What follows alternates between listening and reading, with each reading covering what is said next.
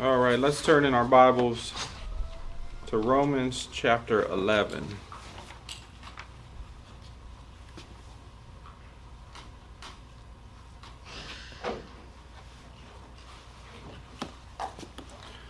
Romans chapter 11, we're in verse 1.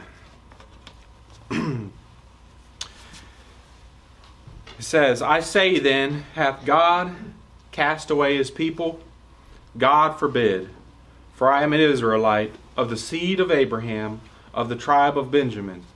God hath not cast away his people which he foreknew. What ye not what the scripture saith of Elias? How he maketh intercession to God against Israel, saying, Lord, they have killed thy prophets and digged down thine altars, and I am left alone, and they seek my life.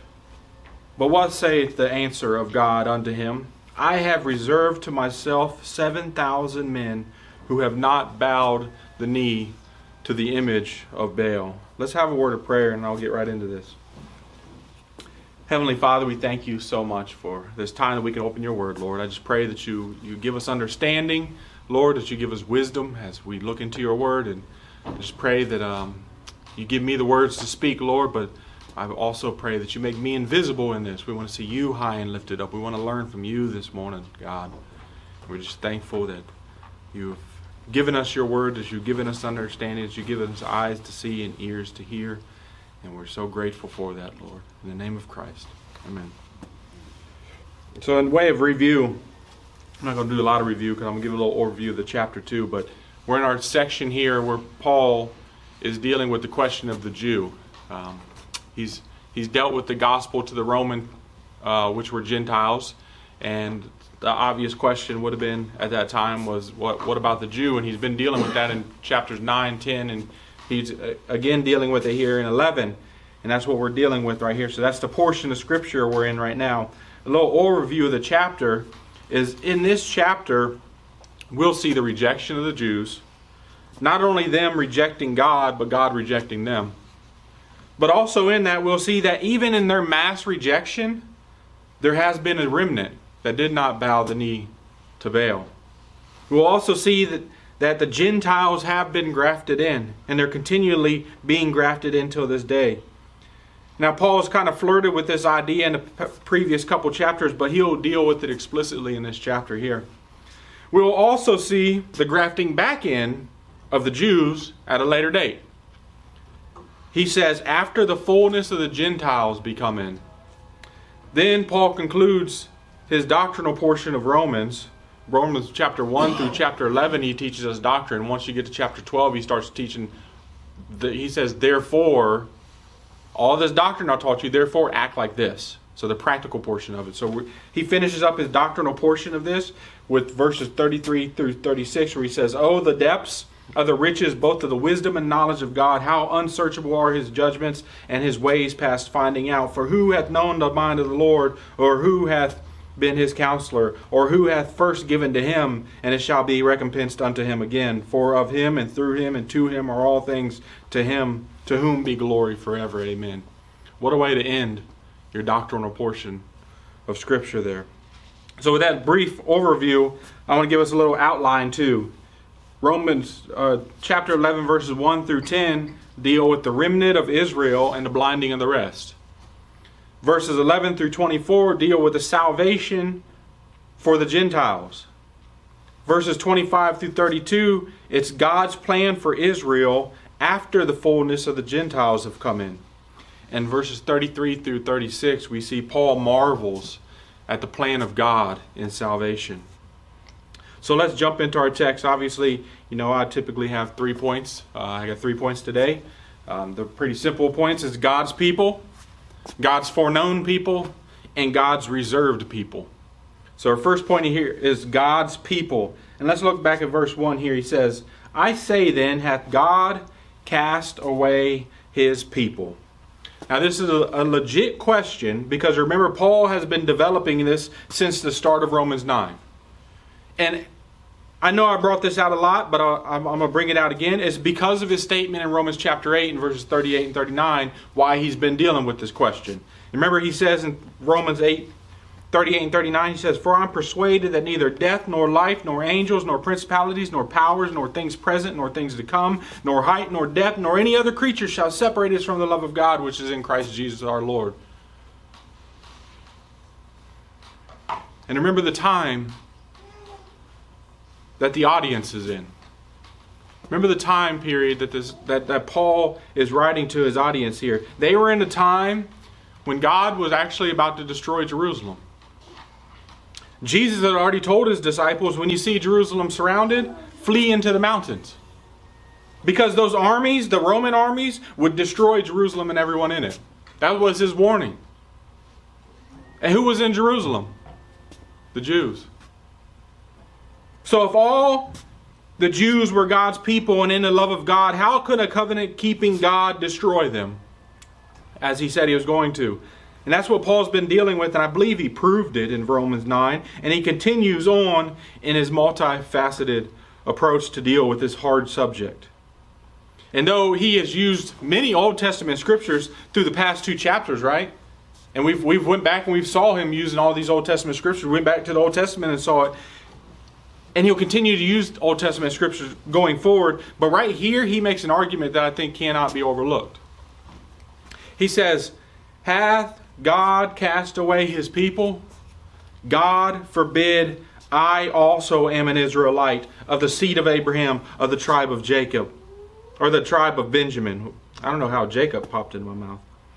So, just in case you think for a second that I'm saying God has cast away his people, remember, I am one of his people. The one writing this letter to you has not been cast away. What's amazing about this is Paul technically wasn't a child of God until after the new covenant was ratified. Remember, he was converted in the book of Acts. Before that, he was living under the old system and persecuting Christians, and he was not born again. Now, I want, I want us to realize something about this. I do not believe Paul is saying that every Jew was God's people. I think he's proved that in Romans chapter 9, did he not? When he says they are not all Israel which are of Israel, neither because of because they are of the seed of Abraham are they all his children. We have to notice this distinction. Just because they were born in the right family, in the right line, with the right genealogy, it did not mean they were the people of God. People still make this mistake today, don't they? They say the Jews are God's chosen people. And they mean those living in Israel today. However, the Bible clearly doesn't teach that. What we've seen in the last two chapters goes against this, and what we will be seeing coming up contradicts that as well. There are those Jews that embrace the Messiah today who are God's chosen people, right? But they're no different than the Gentiles that embrace the Messiah. The key is not a people, but a person. Who are God's chosen people? Those he chose in him before the foundation of the world, whether Jew or Gentile. That's God's chosen people. Those who believe upon the risen Messiah, Jesus. So when Paul here asks, Has God cast away his people? He's already qualified his people in the past previous two chapters, has he not? Those in Christ are his people. Now he is dealing with Israelites here, though, right? He's still dealing with the Israelites. God has not cast away every Israelite, is the, Paul, the point that Paul is making. And Paul can look in the mirror and say those words. Because he was an Israelite of the seed of Abraham, of the tribe of Benjamin. He had the lineage. He was of God's co- covenant people of old. Yet he wasn't actually in covenant with God until that road to Damascus, right? When God blinded him and Christ appeared to him. That's the difference between actually being his people and just being called his people. Many people called the Israelites the people of God, but not all of them were the people of God, and that's what Paul has clearly taught us in Romans chapter 9.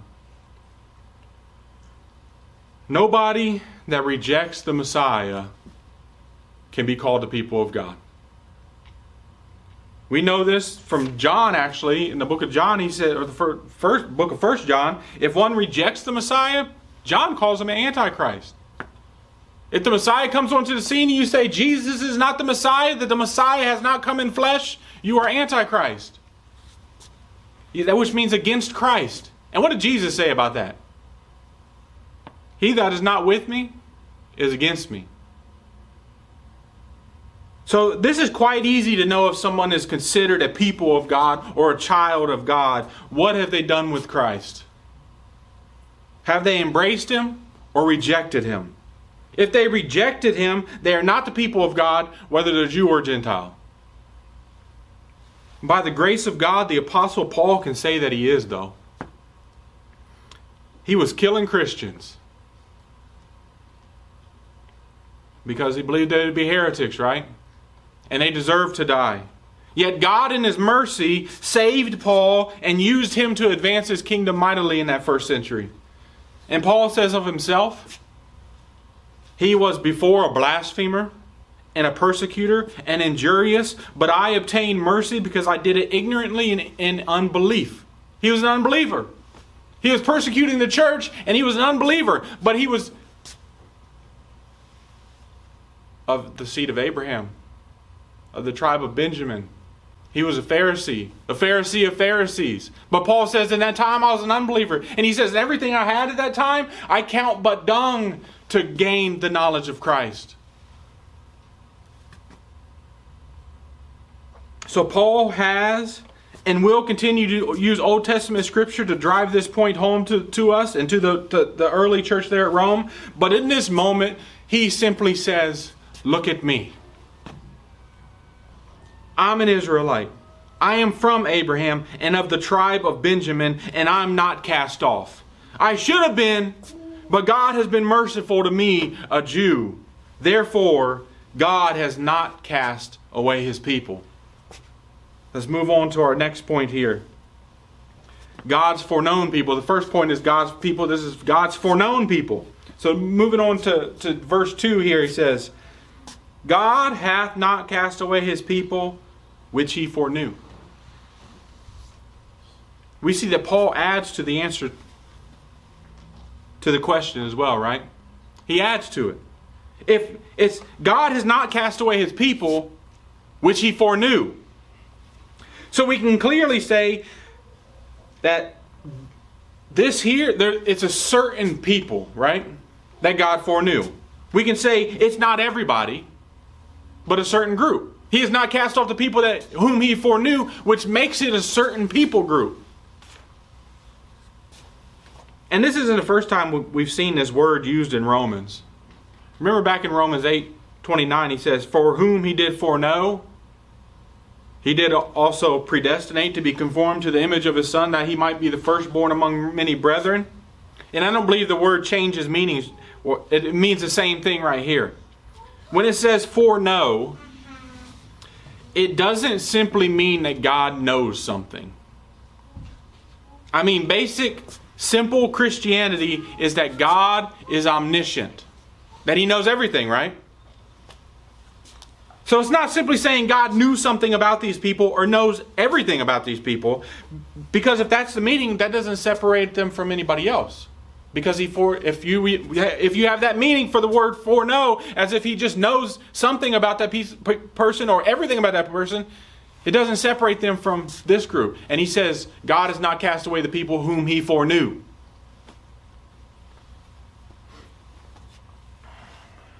There's not one group he foreknows and not another. It's also not dealing with actions. I know people who say, well, see, he foreknew that you would have faith. That's not what the text says. That's not what it says in Romans 8 either. It's not, he doesn't foreknow something about you, it's that he foreknows the people. It wasn't about the actions, but about the person. It's not that he foreknows about them and their choices, it's them. The word in the original is a compound word, pro, prognosco. Um, pro or pra means in front of or before. And gnosko means to know. Now, I will add to that. It's not simply to have an intellectual knowledge of something, though the, the word gnosko can mean that, but it means more than that. It's to know it intimately. One of the definitions of the words, and this is from the Thayer's Greek, Greek dictionary, it says a Jewish idiom used for sexual intercourse between a man and a woman. So it's more than just an idea, right? It's intimate knowledge. Jesus actually used the same word gnosko in Matthew chapter 7. I'm sure you all are familiar with it. When he says to the workers of iniquities, what did he say to them? I never knew you. Now, now we can think for a second, well, we can't, we shouldn't think for a second, that Jesus is literally saying, I have no clue who you are. Where did you come from? I didn't even know you existed. I never knew you. That's not what he means. In the words of Peter, Peter says to the Lord, Thou knowest all things. Jesus is omniscient. What he is saying in Matthew 7 is Depart from me, you worker of iniquity. I never had an intimate relationship with you. Or to put it simply, I never loved you. It's the same word that's actually used in Matthew 125 as well. You know, Matthew 1 right there is dealing with the birth of Christ. It says in Matthew 125 that Joseph knew not his wife until after the birth of her son. Did that mean that he's like, Mary? I don't know who Mary is. No. They were they were engaged to one another already. He knew who she was. It means he did not have that intimate relationship with her until after the birth of Jesus. And that's what this is saying in Romans 11 too. God has not cast away his people. I think it'd be better to say it like this that he foreloved. He has not cast away his people whom he foreloved. And I think it goes connects clearly to Romans chapter 8 and verses 38 and 39, right? That nothing shall separate us from the love of God, which is in Christ Jesus our Lord. Nothing can separate us from the love of God, and God has not cast away those whom he foreloved.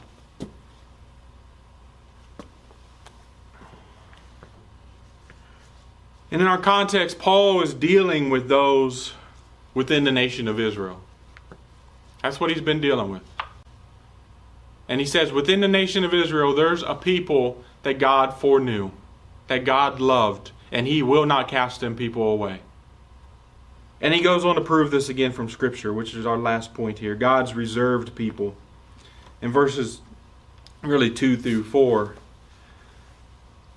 it says, uh, God has not cast away his people which he foreknew. I'm going to say this in plain English instead of uh, King James. He says, Do you not know what the scripture says of Elijah? How he makes intercession to God against Israel, saying, Lord, they have killed thy prophets and dig down thine altars, and I am left alone, and they seek my life. But what says the scripture? What says the answer of God unto him? I have reserved to myself 7,000 men who have not bowed the knee to the image of Baal. God's reserved people. So it's more than just an, an idea, but it's an intimate knowledge here that God has for his people. And let's let's see something here from this text that we might miss. If we just read this, sometimes you might miss this. Elijah makes intercession to God. Notice what it says in verse 2 how he makes intercession to God against Israel. This is a prophet of God within the nation of Israel, and it says he makes intercession to God against Israel. It wasn't for Israel. He wasn't making intercession for Israel, but he was making intercession against Israel. It was against them because they were going after strange gods. They were chasing after idols. And in the context, they had bowed the knee to Baal. So he's interceding for the people because they had bowed the knee to Baal. They had went after a strange God. And he prays against them.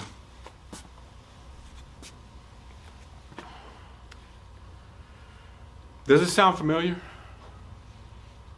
Paul has already used Hosea and Gomer to display the same thing, right? about the same people. That they went after strange gods. And as we've seen recently, this was the main ministry of the prophets. It was them telling the Israelites to leave their idolatry and turn back to God. And then when even they're saying in my notes, but even when John the Baptist came on the scene, what was John the Baptist preaching? Repent. Why? Because they had gone after strange gods, because they had forsaken the God of the covenant.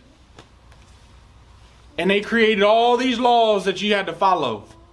Follow these laws. Uh, well, there's 613. Let's add a whole bunch more onto that.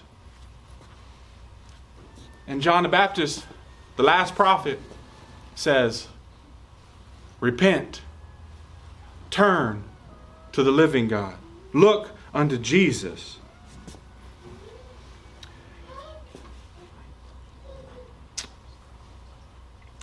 So that was the prophet's main ministry.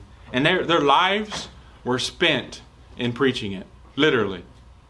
Like they, it wasn't just that they, they spent hours upon their lives preaching repent to Israel, it was that their lives were taken from them because they were preaching that. Because they were going to a religious people and telling them you're not right with God.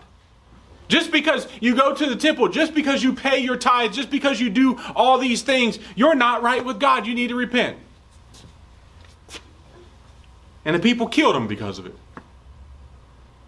As Elijah actually says right here in verse 3 Lord, they have killed thy prophets. Talking about Israel. Elijah says, Lord, they, Israel, the nation of Israel, have killed your prophets. And we saw this recently. We saw it in Matthew 23, I think it was last week.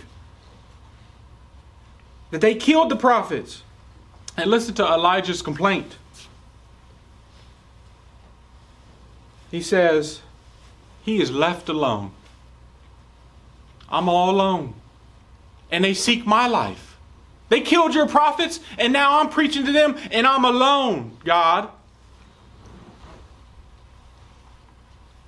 Guess what, though? He wasn't alone. He felt like he was alone, but he was not alone. And I think Paul could probably say something very similar, could he not? When he was going into the synagogues to preach the gospel to the Jews, and all of them were rejecting him, he could have been like, God, I'm alone. And they seek my life. But what was Paul's answer, or God's answer to Elijah here? And I believe to Paul, and I believe to us by extension as well, if we feel like that. Verse 4. But what says the answer of God unto them? I have reserved to myself 7,000 men who have not bowed the knee to the image of Baal. So much for being alone, right? I'm alone. Elijah, there's 7,000 others. And notice what it says I have reserved. That's God speaking. I have reserved them. There is a remnant. And I know in the next verse, in verse 5, it, it deals with it. I don't want to jump into it, but at least look at it right there in verse 5. It says, Even so, then, at this present time, also there is a remnant. There was a remnant then in Elijah's day, 7,000. There was a remnant when Paul was writing this. And why was there a remnant? Because God had reserved for himself. It doesn't say there's 7,000 men who chose to be faithful to me. It was, I have reserved these people for my own sake. I have kept them from idolatry. God had reserved them. The idea is that God keeps his people. This, remember, is Paul's driving force through the last few chapters. Remember, I, I brought it up I don't know how many times now. God is a covenant keeping God. He makes a covenant with you, He keeps you, He doesn't lose you. If the question is, if nothing can separate us from the love of God, then why are the Jews being separated? The answer is they were not the people of God. They were not in the love of God. God does not cast away his people who he foreknows, but reserves them not to go after strange gods. That's what the text, I think we can clearly see that from the text, right? God keeps his people, he keeps them from going after strange gods and bowing the knee to Baal. So we can't look in the mirror and say, I'm glad, I'm so glad I'm doing this. I'm so glad that I'm not like that person. And that's what the Pharisees were like, right? I'm so glad I'm not like this sinner over here, tax collector.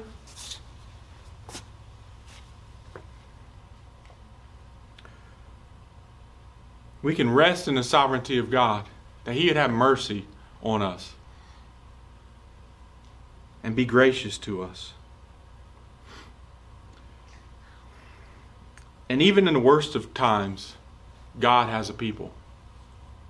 Guess what? There were 7,000 people there with Elijah. 7,000. How many Christians do you think are on earth today? Way more than 7,000.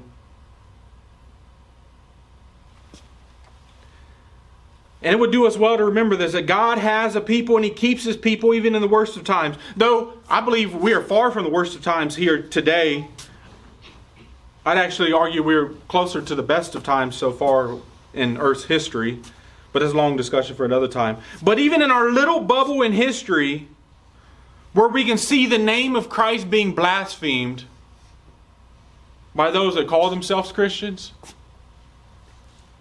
we can see those that hate Christ being able to speak openly in the most blasphemous ways about him. We can see a, a church, if you will, on every corner, and yet the gospel not being preached.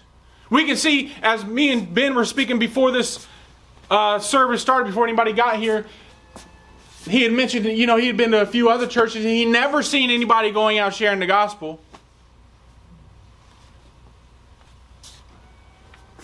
We can easily look at our circumstances around us and think, I'm left alone. I'm alone, God. However, God has reserved for himself a people that have not bowed the knees, and you have to forgive me for this. It might not make it on YouTube, but have not bowed the knees to progressive Christianity, who have not bowed the knees to wokeness, who have not bowed the knees to the current cultural trends that we have going on. There have been and always will be a people of God who declare His gospel and worship Him even in the midst of turmoil. We can read about that. Grab yourself to Fox's Book of Martyrs. Read about Dietrich Bonhoeffer. he probably could have said, I'm alone. But guess what? God had a remnant. What about Martin Luther? You think for a second he wasn't thinking, I'm alone. You guys are all crazy. How can you not see this from the text? The just shall live by faith.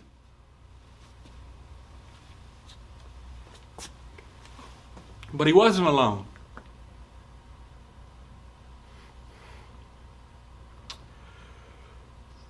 There have been and always will be a people of God. So let's to bring it back to the text. Even though in that first century God had rejected the nation of Israel, but he has reserved for himself a remnant. Even then, this is what Paul's saying. Even now there's a remnant. And Paul was an example of it. And the other apostles as well. The Jews that did not bow the knee to Rome, if you will. They weren't bowing the knee to Baal because Baal wasn't around anymore. He was a fake god anyway, so he got destroyed and he disappeared. Is what happens to all fake gods, right? They come up for a time and people worship this totem pole or whatever it is, and then it, gets chopped down and it's gone. Me and Jonathan talking about Dagon the other day. It gets chopped up, it's gone. Dagon don't exist anymore. Tell, tell me, go around the corner and see if you find Dagon worshippers. They don't exist because he was a fake god. So Baal doesn't exist anymore, but Rome was there. And the Jews bowed the knee to Rome. The ones Elijah was dealing with bowed the knees to Baal, the ones Paul was dealing with bowed the knees to Rome. And uh, the Apostle John also deals with this in, in his revelation. Jerusalem was the harlot sitting upon the beast, the beast being Rome. And John calls Jerusalem Babylon the Great. of all people, you call Jerusalem the Babylon the Great. He says that she is the mother of harlots and abominations of the earth. They forsook the covenant and they bowed the knee to Rome. And we can see that in the crucifixion of our Lord, right? Crucified on a Roman cross. They delivered him up to Rome to be crucified. Their Messiah, their long awaited Messiah, they delivered him up to Rome. They forsook the covenant. But fortunately, there were still some reserved by God for himself. So we conclude, conclude this doctrinal portion of the message, hopefully with hope. To answer the question of the Jew, yes, they forsook the covenant and God rejected that nation. However, God has still reserved the people for himself. He has called them out of that nation and into the church, right? Into the holy nation and a royal priesthood. And still today, God still has a people and will continue to have a people from every kindred, tribe, tongue, and nation. So take heart, Christian. God is not finished. You are not left alone, and He will not cast away His people, which you are if you're in Christ this morning. So let's move on to our application. I hear a call to faith and repentance. Let me take a drink real quick.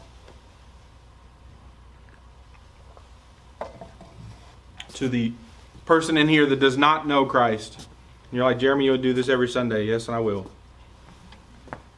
And I'll continue because I never know who's going to be here, and I don't take for granted that every single person knows Christ.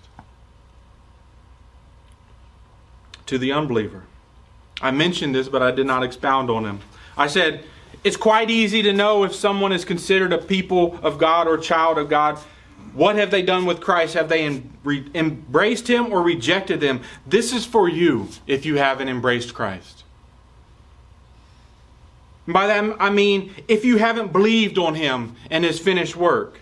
If you sit here today and do not know Christ, if you don't know about his perfect work of keeping the law that you can't keep and I can't keep, if you haven't seen the fact that he went to a Roman cross and died for the sins of his people,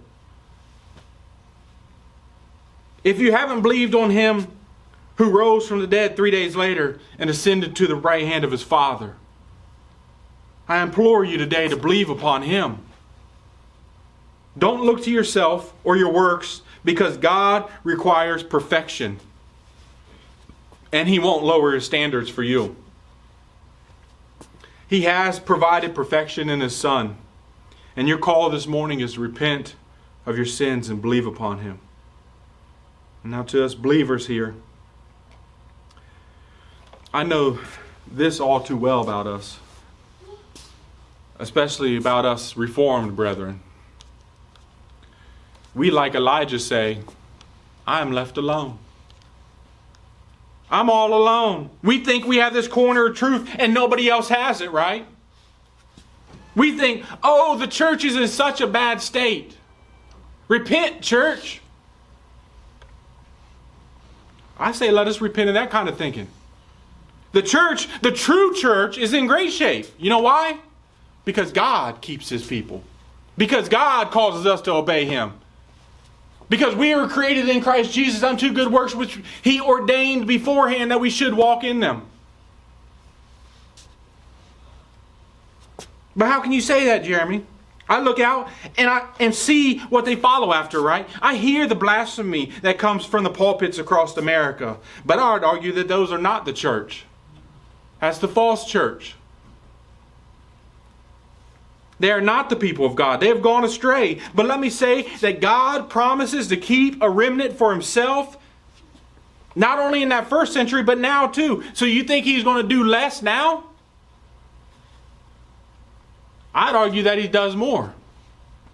That he's done more. Since Jesus said the kingdom of God is like a mustard seed. Y'all remember that little parable picture that he gives us? Is the kingdom of God is like a mustard seed. How big is a mustard seed? Jesus tells us one of the smallest seeds. And what happens when that kingdom gets planted? It grows into a giant tree. What happens when, the, in that same portion of scripture there, he says the kingdom of God is like leaven. And it gets put into the lump and it leavens the whole lump. It takes over. He had a small remnant there in that first century, and it's continually growing into a giant tree.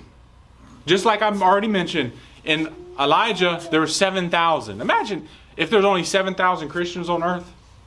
I don't, none of us really know how many there are, but there's millions.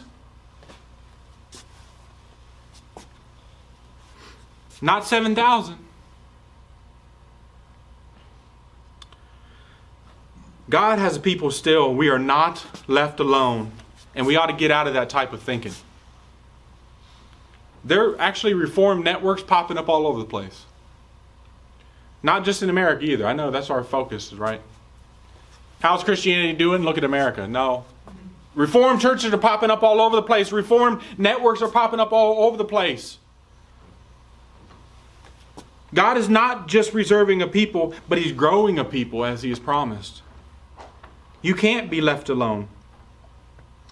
And God has a people in every kindred, tribe, tongue, and nation. The gospel is going forth. The, the, the, those ideas contradict one another. You being left alone and God having a people in every kindred, tribe, tongue, and nation. They don't go together. God is expanding his kingdom and will continue to do so. And what's awesome about that is he's using us to do it. God doesn't write the gospel message in the clouds. People don't just walk outside and look up at the clouds and it has the gospel message written in the clouds. You know what he does? He uses his people. He's giving you the message. He's giving me the message. And he's giving us a mouth to preach the message. He uses his people who are not left alone to take the gospel message to the ends of the earth. And if he uses us, listen, if he uses us to take the gospel message to the ends of the earth, do you think for a second he's not saving people? I mean, wasn't the promise of the Father to the Son in Psalm 2 Ask of me, and I shall give thee the heathen for thy inheritance, and the uttermost parts of the earth for thy possession? So we can rest assured that this is going to happen. He's going to save people. God has elect all over the earth. Now they may not be converted yet, but they are still his sheep, and they still will hear his voice. So you're not alone. And I actually think sometimes it can be prideful to think that. I'm just alone. Nobody knows what I know. Let's repent of that thinking and praise God for saving his people all over the earth. And let's move forward believing the promises of God that his kingdom will not end and that it shall expand unto the ends of the earth. And our call to war here, kind of just piggyback off that last point, and almost as always, y'all would probably know right where I'm going with it. God has people all over the earth, and He has elect that haven't heard the gospel yet and believed. He uses us to take the message to them. So let's, as His people, press on with that message. Let's think of more ways to get the message out. And don't take this the wrong way. I don't mean other than preaching. That's how the gospel message is taken out to the world is through preaching. We saw that just in the last chapter, right? How shall they hear without a preacher? So it's a message that must be heard. So it has to come out of your mouth. But the, the, what I'm saying is, I mean venues, different venues you can use to put forth that gospel message. What venues can we use to get the gospel out? We can stand on a street corner and preach, right? We can hand out tracts, right? We can go door to door with the gospel message. Guess what? It doesn't take those three things right there. All it takes is you getting up and doing it, right? Any one of us, I would never suggest a, a lady to go door to door by herself for obvious reasons, I think. But I could wake up tomorrow and just go door to door knocking on doors. I'd always suggest have another partner with you, anyways, but especially the other way. So we can we I don't need you don't need money to do that, right? I'm I forgot to put a speaker on, but you you may buy a speaker. You don't need one, do you? Whitefield, what kind of speaker do he have? Bose, surround sound. We, we can do that without any money, without anything apart from our lips and the gospel message. And heretics do this. Shall they do more than us? Shall the heretics take their false gospel door to door and we not take the real gospel door to door? we have all the different social media, right? Facebook, YouTube, Twitter, Instagram. I'm, I wouldn't suggest TikTok, but if you can have somebody else create a TikTok account and just send them videos to post. But we have all those. What are we doing with that? Posting videos of our children, of our food, of our animals, which is nothing wrong with that. But should we not use it to preach the gospel? Which one's more important? Let me let me ask you this. Do you think there's anybody in the world who hasn't heard of Walmart? That's like, where are you going with this, Jeremy? Do you think there's anybody in the world who's never heard of Walmart, huh? Does Walmart have the life giving message of Jesus Christ? Of course they don't. Shall Sam Walton have a louder voice than the church? God forbid. Brethren, our main ministry in this life, this is what we exist for, is to advance God's kingdom. You're like, well, I'm not called to be a pastor. That's not what that means. That's part of it, but that's not what that means. We're all called to advance God's kingdom. And now that does not also mean that I need to sell everything I have and go move to China. I know there's people that have done that. Uh, Hudson Taylor. There's nothing wrong with that, but that doesn't mean that's what you're called to do. That may mean I have little children in the house that I need to nourish and admonish in the Lord. That may mean I work somewhere and I'm surrounded by people that don't know the Lord. I know a lot of times now we work we work from home for the most part. But when we're out, are we talking about the Lord? That may mean I live in a house full of people that don't know the Lord. We all know people that don't know Him, and our mission is to take the message, the life giving message of the Lord Jesus Christ. Are you prepared to do this? And when I say, are you prepared to do this? Do you prepare your mind to do this? If, if somebody were laying down, dying right now in front of you, and said, What must I do to be saved? Are you able to preach the gospel to them? We all should be able to do that. We ought to be prepared to do that and ready at any moment to preach the gospel to the lost. It tells us to be ready in season and out of season. It's not talking about football season. It's talking about all of life. And we ought to use our time and resources in it as well. That's what God's given you time and resources for. And I pray this morning that we are involved in this. I can guarantee you this you will never regret spending more time and resources in the advancement of God's kingdom. I can name you a million things you'd regret. That's one thing you will never regret. That I, I can't believe I spent this much time preaching the gospel today. I can't believe I, I spent three hours a day preaching the gospel. I never heard anybody say that.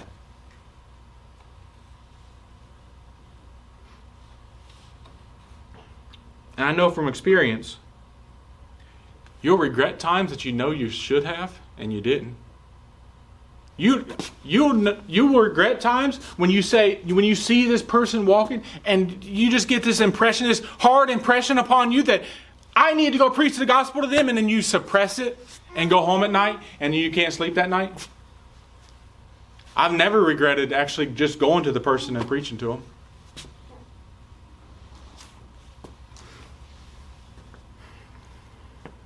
Brethren, I don't know how long I have here, and you don't know how long you have here, and I don't know how long you have here. But let's spend our time working for the kingdom, for the advancement of God's kingdom, and for the glory of His name. Amen.